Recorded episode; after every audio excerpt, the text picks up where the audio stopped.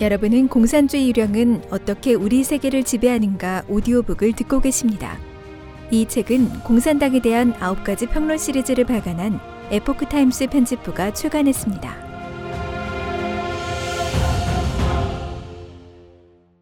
제3장 동방의 대학살 머리말 소련에서 정권을 탈취한 이래 공산폭정이 존재한 지 100년이 됐다. 미국 의회 기록에 의하면 공산주의는 최소한 1억 명을 학살했다. 공산주의 흑서는 공산주의가 저지른 살인의 역사를 상세하게 기록했다. 소련과 동유럽 공산 집단이 해체된 후 해제된 기밀 문서 가운데 중국 공산당 역사연구실에서 공개한 자료를 통해 역대 운동 중의 사상자 수, 국제사법재판소에서 심리한 전 캄보디아 공산당 당수의 살인죄, 독재 폭정을 이어온 북한 김씨 집안의 죄상 등이 드러났다. 이를 통해 사람들은 공산주의의 폭정과 사륙 본성에 관해 상당한 인식을 갖게 됐다. 일찍이 일부 학자들이 공산당 독재와 나치 독재의 차이점을 비교한 적이 있다. 물론 학자들은 정확한 인식과 명철한 견해를 가지고 이 작업을 수행했지만 그들이 간과한 것이 하나 있다. 나치의 유대인 학살은 학살 자체가 목적이지만 공산당의 살인은 목적이 아니라 수단이라는 점이다. 신을 믿는 사람들은 육신의 죽음은 진정한 죽음이 아니며 영혼은 천국으로 가거나 윤회 전생한다고 믿는다. 그러나 공산당은 학살 방식으로 사람들의 마음속에 공포를 심어주어 그들의 사악한 이론을 받아들이도록 강요하고 궁극적으로는 인간의 영혼을 타락시켜 지옥으로 내몰았다. 공산당은 사람의 육체뿐만 아니라 영혼까지도 회멸하려 한다. 공산당의 살인은 또 다른 특징이 있다. 바로 내부 구성원의 포악성을 강화하고 가장 사악한 자를 선별해 당을 장악하게 한다는 점이다. 사람들은 공산당이 왜 끊임없이 내부 숙청을 하는지 이해하지 못한다. 숱한 사람이 단지 다른 의견을 가졌을 뿐 당도 지도자도 반대하지 않았지만 무자비하게 숙청당했고 심지어 구족이 연좌되기도 했다. 그 원인 중의 하나는 공산당은 신과 사람을 적대시함으로써 하늘에 사무치는 죄를 지어 늘 생존 자체의 위기를 느끼기 때문이다. 따라서 공산당은 가장 잔인하고 사악한 자를 찾아 그들의 주체 세력으로 삼는다. 학살은 잔인하고 사악한 자를 선별하는 과정이다. 그래야만 공산주의 악령은 안심하고 권력을 넘겨 이 폭정의 연장을 보장받는다. 예를 들어 1989년 6월 4일 육사 태난먼 사건에 벌어진 학살 과정에서 차마 학생들에게 손을 대지 못한 당원들은 모두 숙청됐고 장점이는 가장 사악했기 때문에 중국 공산당의 후임 지도자로 선출됐다. 장점인이 그 후 파룬공을 탄압하는 과정에서 가장 잔인한 저우융쾅과 로간을 잇따라 최고 위층에 발탁한 것도 이런 이유에서다. 중국 공산당은 또 이러한 살인 과정에 전 국민을 끌어들이기도 한다. 예를 들어 문화대혁명은 전 국민이 손에 피를 묻히도록 했다. 당과 함께 범죄를 저지른 후에는 이 사악한 체제의 수호자가 되기 쉽다. 폭력과 파괴를 일삼았던 홍위병 중 상당수가 아직도 청춘 후 후회 없다를 외치는 것도 이런 심리를 단적으로 보여주는 증거다. 이 밖에도 공산당 사교는 학살을 통해 적, 자기들이 만들어낸 적을 소멸하는 동시에 방관자들이 공포와 전율 속에서 공산당에 품은 모든 의혹을 포기하도록 한다. 위에서 밝힌 살인의 이유를 이해할 수 있다면 공산당의 또 다른 특징을 이해하는데도 별 어려움이 없을 것이다. 인류 역사가 보여주듯 전쟁이든 폭군이든 먼저 적이 있어야 살인을 하지만 공산당은 죽이기 위해 적을 찾고 적이 없으면 만들어서라도 살인을 한다는 점이다. 특히 중국에서는 대량 학살이 잇따랐다. 중국이 지닌 역사적 문화적 특성을 고려할 때 공산당으로서는 지속적인 대규모 학살이 필수 불가결한 수단이라고 판단할 수밖에 없다. 왜냐하면 전통적으로 신을 믿고 부처를 경배하며 5천 년간 축적한 문화의 저력과 사상 수양, 그리고 민족 정신이 있는 중국인은 신과 부처를 적대시하고 폭력을 숭상하는 공산주의를 쉽게 수용할 수 없기 때문이다. 따라서 중공은 반드시 폭력을 통해서만 공산주의의 사악한 교리를 이식하고 유지할 수 있다. 공산당은 이에 앞서 소련에서 이미 그를 시연한 바 있다. 1. 폭력으로 정권을 탈취하다. 공산주의는 악령이기 때문에 그 출발부터 명예롭지 못했다. 마르크스가 하나의 유령이 유럽을 배회하고 있다고 한 것에서부터 파리 코민의 불량배들이 세상에서 가장 찬란한 예술의 성 파리를 파괴한 것에 이르기까지 또 소련 공산당이 음모와 폭력으로 정권을 찬탈한 것에서부터 중국 공산당이 폭력과 계략을 통해 정권을 탈취한 것에 이르기까지 모두 그러하다. 1. 소련 공산당의 등장. 1917년 2월. 당시 러시아 산업 노동자들은 식량이 부족하고 공장 환경이 나빠져 파업을 일으켰다. 그 후 동란이 러시아의 여러 지역으로 확산되자 러시아 차르 니콜라 2세가 퇴위했다.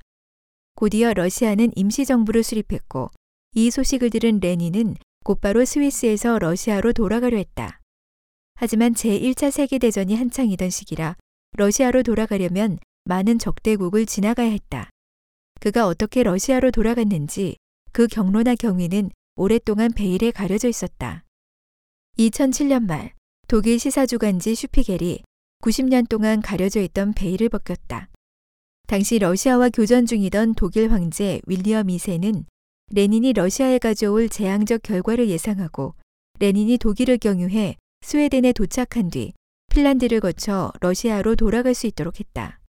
그뿐만 아니라 독일 황제는 레닌에게 많은 돈과 무기를 지원했다.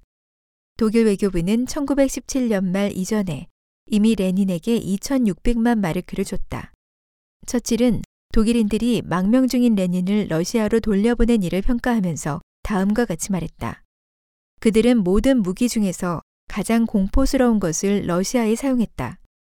그들은 레닌을 패스트균처럼 밀봉된 트럭에 실어 돌려보냈다. 러시아로 돌아간 레닌은 이미 벌어진 동란을 이용해 1917년 11월 7일 율리우스력 10월 25일에 정변, 10월 혁명을 일으켰고 러시아 임시정부를 뒤집어 엎고 최초의 공산 정권을 수립했다. 하지만 1918년 1월 5일 러시아 재헌의회 선거에서 러시아 사회혁명당은 압도적인 표차로 집권 여당, 즉 레닌이 이끄는 볼셰비키 당을 앞섰다. 유권자 440만여 명이 투표한 결과 볼셰비키 당의 득표율은 24%에 그쳤지만 사회혁명당은 40%에 달했다. 선거 결과에 불복한 레닌은 약속을 파기하고 재헌의회를 인민의 적이라고 선포했다. 이와 함께 레닌의 볼셰비키 당은 재헌의회 개최 당일 이미 준비한 계엄령을 선포한 다음 군대를 이끌고 수도에 진입해 강제로 재헌의회를 해산했다. 결국 1월 5일 실시한 선거는 효력을 상실했다. 러시아 10월 쿠데타는 20세기 국제 공산 폭력 운동의 시초로 공산주의 폭력 운동의 확장을 촉발해 전 세계인에게 끝없는 재앙을 안겨주었고 이때부터 살육이 끊이지 않았다. 2. 중국 공산당의 권력 찬탈 1917년 소련은 정권을 수립하자마자 중국이 공산 제3 인터내셔널 회원국인 점을 이용해 혁명을 수출했다. 그레고리 보이틴스키를 중국에 파견해 공산주의 소조를 창립한 데 이어 미하일 보로딘을 통해 국민당의 제1국공합작, 국민당과 공산당이 연합한 일을 받아들이게 함으로써 중국 공산당이 국민당의 침투에 조직 기반을 신속히 확대할 수 있게 했다. 국민당 정부군이 일본군과 8년 동안 악전 고토하는 사이 중국 공산당은 세력을 키워 괴멸 직전이던 3만 명의 홍군에서 132만 정규군과 260만 민병을 거느린 군사 집단으로 성장했다. 일본이 패전함에 따라 중국 공산당은 국민당과 평화회담을 하는 척하는 한편 무력 확장을 이어가면서 미국과 소련의 국민당을 포기하고 공산당을 지지해 줄 것을 요구했다. 중국 공산당은 결국 국민당 정부군을 물리치고 1949년 폭력으로 권력을 찬탈해 세계에서 가장 사악한 공산 독재 국가를 세웠다. 이때부터 공산 진영은 놀라운 기세로 커져갔다. 세계 최대 면적을 가진 소련과 최대 인구를 가진 중국으로 인해 유라시아 대륙이 거의 붉은색으로 물들었는데 전 세계 인구 및 지구 표면적의 3분의 1을 차지했다. 아프리카, 남아메리카, 동남아시아 등 많은 나라도 소련과 중국 공산당으로 기울었다. 제2차 세계대전 중 수많은 사람이 피 흘려 싸운 결과가 호랑이를 길러 호환을 만들고 공산 독재를 키운 꼴이 됐다. 실로 세상 사람들의 예상을 뛰어넘는 재앙을 초래한 것이다. 2. 노동자와 농민의 선열로 정권을 다지다. 공산주의 시조인 마르크스에서부터 공산 독재 국가에 이르기까지 모두 다 입으로는 노동자, 농민, 프로레타리아에 의지하고 그들의 이익을 대변한다고 했지만 실제 행동은 결국 노동자, 농민을 고통받게 했음이 증명됐다. 1. 소련 공산당의 노동자, 농민 학살 1918년 레닌이 재헌의회를 불법으로 해산하자 노동자들이 가장 먼저 일어나 저항함으로써 공산폭력 앞에 최초로 피를 흘린 계층이 됐다. 당시 페트로그라드와 모스크바에서 재헌의회 해산에 항의하며 시위를 벌인 노동자는 수만 명에 달했다. 볼시비키 군대는 평화로운 데머데어를 향해 총격을 가했고 페트로그라드와 모스크바 거리는 노동자의 피로 물들었다. 러시아 최대의 노동조합인 러시아 철도 노조 연맹은 재헌의회 해산에 항의하기 위해 정치적 파업을 선언했고 많은 노동조합이 이를 지지했다. 그러나 소련 공산당은 곧바로 그들을 잔혹하게 진압했다. 뒤이어 러시아 철도노조 연맹을 비롯한 볼셰비키가 통제하지 않는 독립노조의 활동이 금지됐다. 이때부터 러시아 노조는 점차 소련 공산당에 통제되면서 국영화됐다. 1919년 봄, 러시아의 많은 도시에서 노동자 파업이 일어났다. 굶주린 노동자들은 볼셰비키 군대와 같은 양의 식량을 공급하고 공산당원의 특권을 폐지하고 언론의 자유를 보장하고 선거를 실시할 것을 요구했다. 결국 모든 파업은 비밀경찰 체카의 체포, 총살 앞에 좌절됐다. 1918년 여름, 러시아는 내전으로 인해 식량이 바닥났다. 식량 문제를 해결하기 위해 레닌은 1918년 6월 스탈린을 볼가 지역의 차리친에 파견했다. 그곳이 러시아의 전통 곡창지대였기 때문이다. 레닌은 스탈린에게 차리친에서 집단 학살을 하라고 명령했다. 스탈린은 그곳에 도착하자마자 대규모로 농민들을 처형하기 시작했다. 스탈린은 레닌에게 보낸 전보에서 안심하세요. 우리의 손은 떨리지 않아요. 라고 했다. 얼마 후 대량의 식량이 모스크바로 수송됐다. 소련 공산당의 폭정은 농민 저항을 더 많이 불러일으켰다. 1918년 8월, 펜자 지역의 농민들이 무장 봉기를 일으켰고 이어서 주변 지역으로 급속히 퍼졌다. 소련 공산당은 군대를 파견해 잔혹하게 진압했다. 당시 레닌은 펜자 지구에 편지로 행동 지침을 하달했다. 1. 인민들이 교수형 집행 과정을 충분히 볼 수 있도록 최소한 100명의 알려진 지주, 부자, 흡혈귀를 교수형에 처한다. 2. 그들의 이름을 공표한다. 3. 그들의 공물을 전부 빼앗는다. 4. 어제의 전보에 따라 인지를 지명한다. 이 일은 반드시 주변 수백 킬로미터 내의 사람이 모두 볼 수 있도록 하고 떨도록 하고 알도록 하고 소리 지르도록 해야 한다. 10월 혁명 전 탐보프 지역은 러시아에서 가장 부유한 지역 가운데 하나였다. 소련 정부는 식량 증발을 강행하기 위해 대량의 양곡 증발팀을 탐보프 지역에 보냈다. 농민 5만여 명은 강제 징발에 맞서 자위군을 결성하고 무력 충돌을 감행했다. 탐보프 농민들의 반항을 진압하기 위해 1921년 6월 소련 정부의 반비적위원회는 투아체프스키에게 독가스를 사용해 비적을 공격하라고 사주했다. 투아체프스키는 독가스를 살포하고 불을 질러 탐보프 지역의 광대한 땅을 무인 지역으로 만들었다. 탐보프주의 농민 봉기를 진압하는 과정에서 농민과 그들 가족 10만여 명이 구금되거나 유배되고 1만 5천 명이 죽은 것으로 추정된다. 소련의 피비린내 나는 사륙 리허설은 나중에 중국 공산당이 중국 노동자와 농민을 박해하는데 충분한 밑거름이 됐다. 2. 중국 공산당의 노동자 농민 학살.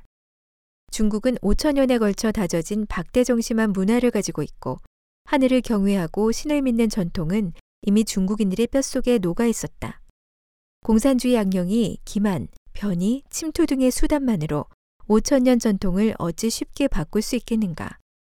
이 때문에 공산주의 양령은 계획적으로 중화 전통 문화를 이어받은 사회 엘리트 계층을 폭력으로 학살했고 전통 문화 중에서 사람들의 생존을 위한 정신적 지주와 물질적 매개체를 파괴해 신과의 관계를 끊어버렸다. 또한 사악한 당문화를 만들어 전통 문화를 대체하는 한편 살해되지 않은 사람들, 특히 젊은이들을 당문화로 육성함으로써 그들을 배은망덕한 이리 새끼로 개조해 인류를 회멸하는 공산주의 양령의 도구로 삼았다. 중국 공산당은 정권을 탈취하자마자 적을 만들기 시작했고, 먼저 엘리트 계층을 향해 도살용 칼을 휘둘렀다. 중국 공산당은 농촌에서 지주와 유지를 살해하고 도시에서 자본가를 죽여 공포 분위기를 조성하는 동시에 사회 재부를 강탈했다. 중국 공산당의 이른바 토지개혁은 농민에게 토지를 나눠주겠다고 약속하고 농민들에게 약간의 이익을 주면서 지주와 분홍을 죽이고 공산당 새 정권을 지지하도록 부추겼다. 그러나 지주와 지역 유지를 학살하고 나서는 즉시 합작화를 통해 농민에게 나눠준 토지를 회수했다. 중국 공산당은 1950년 3월 반혁명 분자를 엄하게 진압하라는 지시를 내려 농촌의 지주와 분홍 계층을 집중적으로 학살했다. 중국 공산당은 1952년 말까지 학살한 반혁명 분자가 240여만 명이라고 공표했지만 실제 살해된 사람은 당시 인구의 1%에 육박하는 500만 명 이상이다. 중국 공산당은 농촌의 지주와 분홍을 학살한 데 이어 3반과 5반 운동을 통해 도시의 자산가들을 살해했다. 잠정적인 통계에 따르면 1952년 1월 25일부터 4월 1일까지 상하이에서만 이 운동으로 인해 자살한 사람이 876명에 달하고 그중 상당수 자본가가 일가족과 함께 자살했다. 지주와 자본가 계층을 소멸하고 나서도 중국 공산당은 멈추지 않고 농민, 소상공인, 수공업자의 재산을 강탈했다. 3. 반인류 범죄로 정권을 유지하다. 1. 소련 공산당의 살인수법. 1. 노동 교양소를 이용해 사륙하다. 1918년 9월 5일, 레닌은 솔로베스키 제도의 첫 번째 특별 노동 수용소 설립을 명령했다. 이 수용소는 10월 혁명과 소련 정권을 반대하는 사람들을 가두고 고문하고 학살하는 용도로 쓰였다.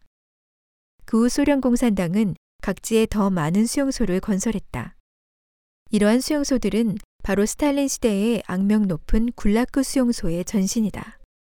굴라크는 러시아어 교정 노동수용소 관리본부의 약칭이다. 스탈린 시대에 숙청이 잇따르고 공포 정치를 심화함에 따라 굴라크 수용소는 갈수록 많아졌다. 굴라크 숫자는 1953년 스탈린이 사망하기 직전에 절정에 달했는데 무려 170개가 소련 전역 구석구석에 널리 퍼져 마치 끊임없이 이어지는 군도와 같았다. 굴라크 군도라는 책에서 저자 솔제니치는 고문 방법 31가지를 열거했다. 심리적 고통을 가하는 것에서부터 신체를 손상하는 것에 이르기까지 극악무도한 방법을 모두 담고 있다. 비밀 경찰은 흔히 몇 가지 형을 병용해 생리적으로 체력을 고갈시키고 정신적으로 희망을 철저히 무너뜨렸다. 그 결과 어떤 진술이든 필요한 대로 얻을 수 있었다. 노동수용소에 갇힌 사람들은 굶주림과 추위에 시달렸고 한겨울에도 매일 12에서 16시간씩 강도 높은 육체 노동을 해야 했다. 수많은 사람이 그곳에서 비정상적으로 목숨을 잃었다. 가족들까지 굴라크에 보내는 경우도 많았고 남편을 수감하고 아내를 귀양 보내기도 했으며 심지어 80살 노인도 예외가 아니었다. 당과 국가 고위 지도자에서부터 군 고위 장성, 민간인, 종교인, 엔지니어, 의사, 학생, 교수, 노동자, 농민에 이르기까지 모든 계층이 피해자가 됐다. 사람들은 대부분 수용소가 독일 나치의 산물이라고 여기지만 사실은 소련의 노동 수용소야말로 공산국가 수용소의 원조다. 당시 히틀러도 게슈타포를 소련에 파견해 노동 수용소 건설 경험을 배우기도 했다. 보수적인 통계에 따르면 1930년부터 1940년까지 수감자 50여만 명이 사망했다. 굴라크 시스템은 1960년에 폐쇄됐다. 2013년 러시아 관영 매체의 웹사이트는 1,500만 명 이상이 굴라크 수용소에 수감됐고 그곳에서 150만 명 이상이 사망했다고 밝혔다. 2. 기근을 이용해 사륙하다. 공산 정권은 기근마저도 살인에 이용했다. 1932년에서 1933년 우크라이나에서 발생한 대기근은 사실상 소련 공산당이 단행한 우크라이나 인종 청소다. 소련 공산당이 우크라이나에서 추진한 농업 집단화 정책이 현지 농민들의 저항에 부딪힌 것이 사건의 배경이다. 그러자 소련 공산당은 농사 잘 짓는 농민을 대부분 분홍으로 분류한 다음 그 일가족을 모두 시베리아와 중앙아시아로 유배했다. 그로 인해 우크라이나의 농업 생산량이 급격히 감소해 1932년에 식량 생산량이 큰 폭으로 감소했다. 소련 정부는 1932년부터 1933년 겨울까지 우크라이나의 식량 공급을 중단했다. 우크라이나 주변에 경계선을 설치해 누구도 도망칠 수 없게 했다. 처음에 우크라이나인들은 집에 저장한 채소와 감자로 허기를 달랬다. 그러나 소련 정부는 식량 징발팀을 파견해 각 가정에 남아있던 채소와 감자를 전부 빼앗아갔다. 곧 수많은 동민이 줄줄이 굶어 죽었고 많은 곳에서 인육을 먹는 참극이 빚어졌다. 또 겨울에는 땅속에 매장한 고양이, 개, 가축, 사람의 사체를 꺼내 먹기도 했다. 농민들에게는 도시 진입과 식료품 구입을 금지했다. 결국 많은 사람이 철길 위에서 혹은 철도 옆에서 굶어 죽었다. 대기근 이후 우크라이나에서 부모를 잃고 고아가 된 어린이가 100만 명이 넘었다. 돌아갈 곳이 없는 아이들은 각 도시에서 구걸로 목숨을 부지했다. 스탈린 정부는 이 어린 거지들이 소련의 빛나는 이미지를 손상했다며 12세 이상의 어린이를 총살하라는 명령을 내렸다. 일부 통계에 따르면 250만에서 480만 명이 대기근으로 사망했다. 당시 우크라이나의 수도 하리코프시 거리 곳곳에는 굶어 죽은 시체가 널려 있었다. 3. 대규모 숙청을 이용해 자기 편을 사륙하다. 공산주의 양령이 전 인류를 회멸하는 목적 중에는 자기 편을 회멸하는 것도 포함된다. 그래서 공산당은 같은 편에게도 인정을 베푼 적이 없다.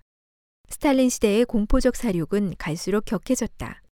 1928년부터 스탈린은 10년간 피비린내 나는 정치적 탄압을 계속했다. 이른바 대숙청 역시 자기 편 사람들을 사륙하는 운동이었다. 역사학자들의 연구에 의하면 소련 공산당 17차 당대회에 참석한 대표 1966명 가운데 1108명이 대숙청 운동 과정에서 반혁명죄로 체포됐다. 17차 당대회에서 선출된 중앙위원과 중앙위원 후보는 총 139명이었는데 그중 80%가 처형됐다. 레닌이 죽기 전 최후의 정치국 위원 7명 중에서 스탈린은 레닌을 제외한 나머지 5명, 카메네프, 트로츠키, 지노비에프, 리코프, 톰스키를 모두 죽였다. 1919년에서 1935년에 선출된 정치국 위원 31명 가운데 20명이 살해됐다. 베리아는 이런 말을 한 적이 있다. 누구를 데려오든 나는 그의 범죄 증거를 찾아낼 수 있다. 이 한 차례 숙청은 어떤 사회계층도 빠뜨리지 않았다. 종교계, 과학계, 교육계, 학술계, 문화예술계 지식인에 대한 탄압은 오히려 군부와 정계의 그것보다 먼저 진행됐다. 실제로 스탈린의 공포 정책에 더 큰 대가를 치른 것은 소련의 일반 민중이었다. 그렇다면 스탈린의 대숙청은 도대체 얼마나 많은 사람을 체포하고 살해하고 유배했을까? 아직 정확한 기록은 없다. 1991년 6월 소련이 붕괴하기 직전 소련 국가안전위원회 주석 블라디미르 크리우치코프가 통계 하나를 발표했다. 1920년부터 1953년까지 소련은 약 420만 명을 탄압했고 이 가운데 200여만 명은 대숙청 과정에서 탄압받았다. 또한 소련과 옐친 시대의 개혁파 정치인 알렉산더 야코블레프는 2000년 기자 인터뷰에서 스탈린주의 탄압으로 인한 희생자가 최소 2천만 명에 달한다고 했다. 2. 중국 공산당의 살인 수법 중국 공산당은 1949년부터 1966년 사이에 진행한 반혁명 진압인 진반, 숙청운동인 삼반호반, 반우파, 대약진 운동 및 그들이 조성한 대기근을 통해 중국인 수천만 명을 살해했다. 피비린내 나는 당내 투쟁의 수요에 따라 무신론과 공산당 문화를 교육받은 새로운 세대의 이리 새끼들이 성장하면서 공산악령은 수천 년을 이어온 중화 전통 문화를 파괴하기 위해 한층 더 업그레이드된 사륙과 파괴를 시작했다. 1. 대기근을 조성해 사륙하다. 1959년부터 1962년 사이 중국에서 전대미문의 대기근이 발생했다. 중국 공산당은 줄곧 자연재해라고 속여왔다. 사실은 1958년 중국 공산당이 대대적으로 인민공사를 조직하고 대약진 운동을 벌여 식량 재고를 전부 소진했다. 또한 식량 생산량을 부풀려서 거짓 보고를 하도록 각급 도시와 농촌 지역에 강압했을 뿐만 아니라 거짓 보고서의 수량만큼 식량을 징수했다. 그 결과 농민들은 식량, 종자, 사료까지 전부 빼앗기고도 거짓 신고한 양을 채울 수 없었다. 중국 공산당은 각급의 식량 징발대를 조직해 굶어 죽어가는 농민들을 매달아 때리고 고문해 목숨을 부지할 마지막 식량까지 약탈했다. 또 중국 공산당이 소련 공산당을 본받아 농민들이 도시로 들어가거나 여타 방법으로 식량을 구할 수 없게 막음으로써 수많은 가정, 심지어 마을 전체가 굶어 죽었다. 사람이 사람을 잡아먹는 현상이 빈번했고 길가에는 굶어 죽은 사람의 사체가 곳곳에 널려 있어 차마 눈뜨고 볼 수가 없었다. 또한 살기 위해 식량을 빼앗는 농민들을 잔인하게 살해했다. 농민들에게서 수탈한 식량으로 소련의 무기를 대규모로 사들이고 다른 나라로 수출해 황금으로 바꾸고 빚을 갚는 데 썼지만 정작 자국민의 생사에는 관심이 없었다. 불과 3년 사이에 인성마저 말살하는 대기근을 조성해 중국인 수천만 명의 생명을 앗아갔다. 2. 문화대혁명으로 대학살을 자행하다. 중국 공산당은 1966년 5월 16일 중국 공산당 중앙위원회 통지 약 516 통지를 발표하고 문화대혁명을 일으켰다. 같은 해 8월 고위급 간부자제들을 주축으로 한 베이징시 일부 중학교 홍위병들이 베이징에서 대대적인 가택 수색과 구타, 학살을 시작했다. 1966년 8월 하순 베이징시 각 구에서 수천 명이 사망하는 이른바 붉은 8월 참극이 빚어졌다.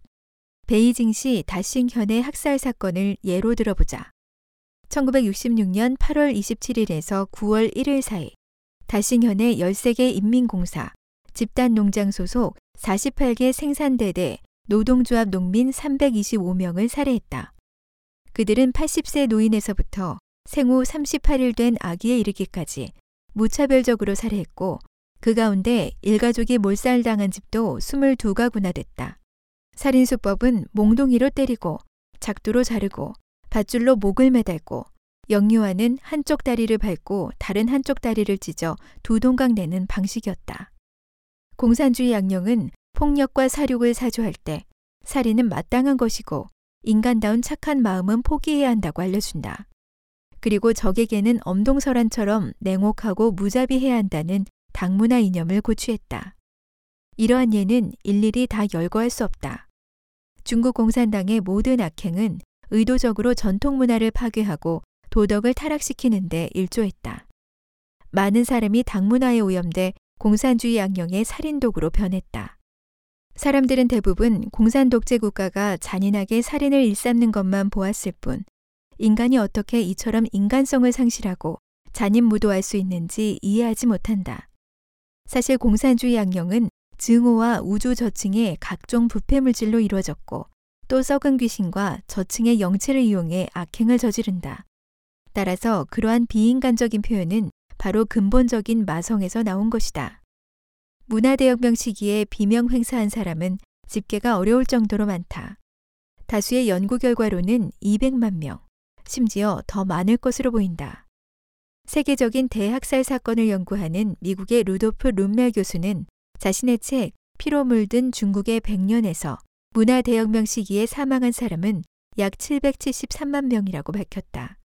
산동대학교 부교수 둥바오신과 산동성 당사연구실 전 부주임 딩롱자가 공저한 치먼 소설이란 책이 1997년 아노이 인민출판사에서 출판됐다. 이 책에는 당시 중국 공산당 중앙위원회 부주석 예제닝이 1978년 12월 13일 중앙공작회의 폐막식에서 한 연설이 인용돼 있다. 중앙정부는 2년 7개월간의 전면 조사를 통해 확인했다. 문화대혁명 기간에 2천만 명이 사망했고 전 인구의 9분의 1에 해당하는 1억 명 이상이 정치적 박해를 받았으며 8천 명 위안, 약 132조 400억 원을 낭비했다. 덩샤오핑 문선에 의하면 1980년 8월 21일부터 23일까지 덩샤오핑은 인민대회당에서 이탈리아 기자 오리아나 팔라치와 인터뷰를 두 번 가졌다. 팔라치가 문화대혁명으로 죽은 사람이 얼마인지를 묻자 덩샤오핑은 그것은 천문학적인 숫자이며 영원히 추산해낼 수 없는 숫자다 라고 했다. 이어서 덩샤오핑은 억울한 사건 하나를 예로 들었다.康성이 윈단성 당석이 자오젠민을 면전에서 반역자, 국민당 특무라고 지목하면서 공안부장 셰프지에게 당장 체포하라고 명령했다. 이 한 사건만으로 138만 명이 연루돼 1만 7천여 명이 살해됐고 6만여 명이 불구가 됐다. 쿤맹 지역에서만 1,496명이 살해당하고 9,661명이 불구가 됐다. 3. 파룬공 박해로 집단 학살의 극치를 보이다. 수십 년간 진행된 중국 공산당의 폭력과 사륙, 세뇌, 당문화 주입 등으로 신을 믿지 않는 사람들의 도덕 표준은 이미 신이 인류에게 규정한 최저 수준에도 훨씬 못 미친다. 심지어 신을 믿는 사람들마저 어떤 것이 신에 대한 참된 믿음인지 모른 채 중국 공산당이 파괴한 후에 종교 신앙을 신을 믿는 형식으로 삼았다.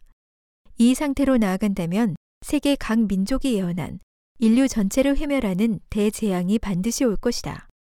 세상 사람들의 도덕을 끌어올리고 구도하기 위해 1992년 봄 리옹쯔 선생이 진선인으로 심신수련을 하는 파룬공을 중국에서 전수했다. 파룬공은 파룬다파라고도 부르며 매우 간단하고 쉬운 데다 건강 증진 및 정신 수련 효과가 탁월하다고 알려졌다. 불과 몇 년 사이에 입에서 입으로 전해지면서 전 세계에서 1억 명 이상이 수련함으로써 인류 사회를 도덕적으로 승화시키고 신앙심이 되살아나게 하는 작용을 일으켰다. 그러나 공산주의 악령은 파른공을 최대의 적으로 간주했다. 악령의 궁극적인 목적이 문화를 파괴하고 도덕을 타락시켜 창세주의 구도를 막는 것이기 때문이다. 1999년 7월 장점인 전 중국 공산당 당수는 곧바로 파른공에 대한 전면적인 박해를 감행했다. 박해 만행은 동서고금의 온갖 사악한 수단을 집결해 놓은 듯 극악 무도하기 그지없었다. 장점인은 파룬공 수련인을 겨냥해 명예를 실추시키고 경제를 파탄시키며 육체를 소멸하라는 명령을 내렸다. 중국 공산당은 기만과 폭력을 앞세워 모든 중국인에게 박해에 동의하고 참여하도록 강요했으며 도덕을 타락시켜 신을 등지게 하고 파룬궁과 대립하게 했다. 중국인들은 오랜 세월 지속된 고압, 세뇌, 사륙 속에서 감히 목소리를 내지 못하고 무감각해졌다. 그래서 그들은 박해 만행을 보고도 못 본 척하고 심지어 본의 아니게 박해에 동참했다. 그러나 그로 인해 자신들도 공산당과 함께 파멸의 길을 걷고 있는 줄은 모른다. 공산주의 악령은 또한 경제적인 수단을 이용해 효과적으로 자유세계 국가들을 묶어두어 파륜공과 그 수련인에 대한 잔인한 박해를 제지하지 못하게 했다. 결국 박해를 자행하는 무리가 더욱 거리낌 없이 미쳐 날뛰게 됐다. 공산주의 악령의 사악함은 상상을 초월한다. 파륜공 수련인을 살아있는 장기 은행으로 삼아 수시로 살해하고 장기를 팔아 이익을 챙기는데 각 장기는 수만에서 십수만 달러에 거래된다. 2006년 7월 7일 캐나다 인권 변호사 데이비드 메이터스와 전 캐나다 국회의원 데이비드 킬고어가 이에 관한 조사 보고서 Bloody Harvest 장기를 얻기 위해 파룬궁 수련인 사례를 발표했다. 이 보고서는 18가지 증거를 토대로 파룬궁 수련인을 대상으로 한 중국 공산당의 강제 장기 적출 범죄는 실제로 존재한다고 폭로하면서 지구상에 전례가 없는 사악한 행위라고 규정했다. 이들은 또 국제조사관들의 협력하에 2016년 6월 블러디 하비스트와 학사를 발표했다. 680페이지에 달하는 방대한 분량과 2,400여 개의 참고 문헌으로 된 이 보고서는 중국 공산당의 강제장기 적출 범죄의 실체와 규모를 적나라하게 폭로했다.